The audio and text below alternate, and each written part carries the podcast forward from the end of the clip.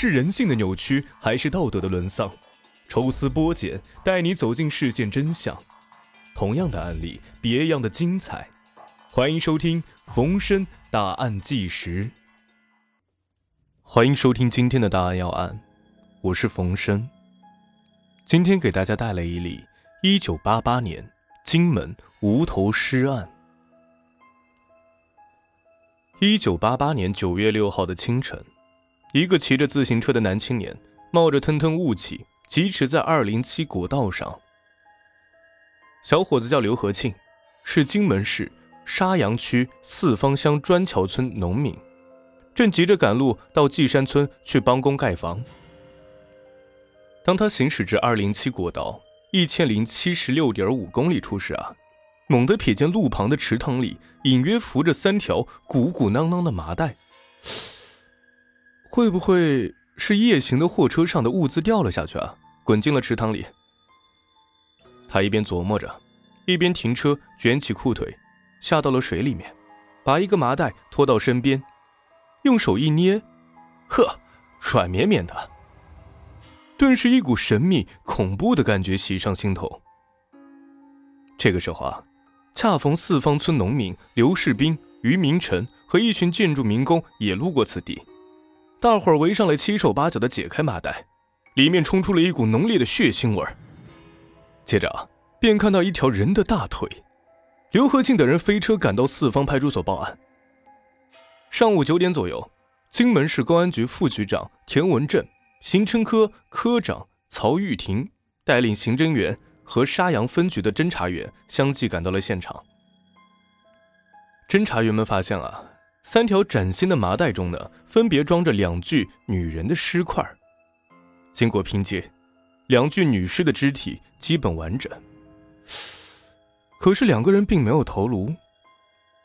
经过仔细的勘查呀，第一具尸体的年龄呢在六十岁上下，身高一米五左右，体型瘦小，上身穿着一件白底蓝色方格衬衣，下身穿着一条蓝色针织涤纶长裤。脚上呢穿着黄色的丝光袜，左手的食指、中指处呈黄色，有着抽烟的习惯。他的长裤兜里面有一张从四川梁平到万县的公共汽车票，上面盖有八月三十一号九点五十分的戳记。第二具女尸的年龄为四十岁上下，身高一米六左右，体型肥胖，上半身穿着墨绿色的衬衣。衬衣的口袋内装有万县至沙市的轮船票、四川粮平的粗粮票，还有一张写有“剑”“尺”“元”等文字的电报纸。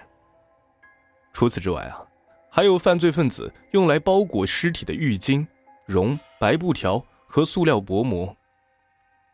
然而，所有的这些均不能证明死者的身份。负责指挥现场勘查的田文正副局长说：“啊。”这还真是一起无头的无头案。当天下午，荆门市公安局局长吴方清主持召开了案情分析会。这个会呢，一直开到了深夜。经过反复的分析，大家认为啊，第一点，从死者的穿着打扮，以及身上发现的车船票、电报纸上。记载有“剑、尺、元”的字样来看，他们可能是四川境内从事布匹一类的生意人。第二点，中心现场地处公共交通的要道，过往的行人车辆也比较多，不具备作案条件，所以此处不是第一现场。从死者携带的船票来看呢，沙市是起点，犯罪分子用来包裹、捆脱尸块的物品。多是棉布条、绒布和浴巾等纺织品，所以杀人碎尸现场可能是在纺织工业比较发达的、距离抛尸现场只有二十多公里的沙市。案犯呢，也可能是与纺织业有关。罪犯杀人过后，有充足的时间肢解、捆扎、包装尸体，而且尸表干净，所以在室内作案的可能性比较大。包装呢，均是用针线缝合，所以有女人参与作案的可能。第四点，根据死者胃内的食物消化程度来判断，是饭后的两到三个小时遇害；从尸体的腐败程度来判断，遇害时间在五号的上午九点到十点钟。根据以上的分析啊，吴局长当即拍板，兵分两路。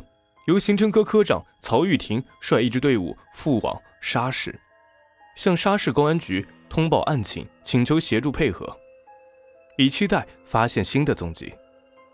派侦查员陈昌雄、廖泽平奔赴四川梁平核查死者的身份。一九八八年九月八号的傍晚，由北京开往南车的伊斯坝次列车到达了南昌站。二十一点左右啊，南京六组的列车员王本道进入了七号车厢交接时，发现七八九号座位下有一条麻袋，不知道里面装的是什么东西。随即呢，向车长张旭报告。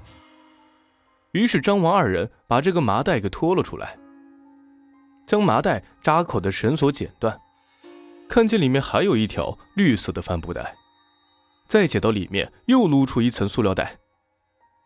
车长张旭顿时心生一恐，赶紧召来陈警曾海林，用曾海林打开了最后一层白色塑料袋，发现里面竟然装着两颗人头。上海铁路公安局南昌分局、南昌市公安局和江西省公安厅接到报告之后，迅速派出刑侦、技侦人员及有关的领导赶到了现场。经过勘查呀，一号头颅六十岁左右。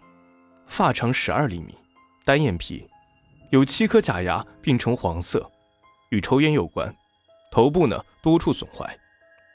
二号头颅，四十岁左右，黑发，头发长九点五厘米，单眼皮，小鼻子，面部脂肪丰富，整个头皮及颜面的软组织均未见过损伤。经法医鉴定，两名死者的死亡时间相同。大约有五天时间左右了。一号头颅是脑严重损伤而死，二号头颅是窒息而亡。两名死者均是 O 型血。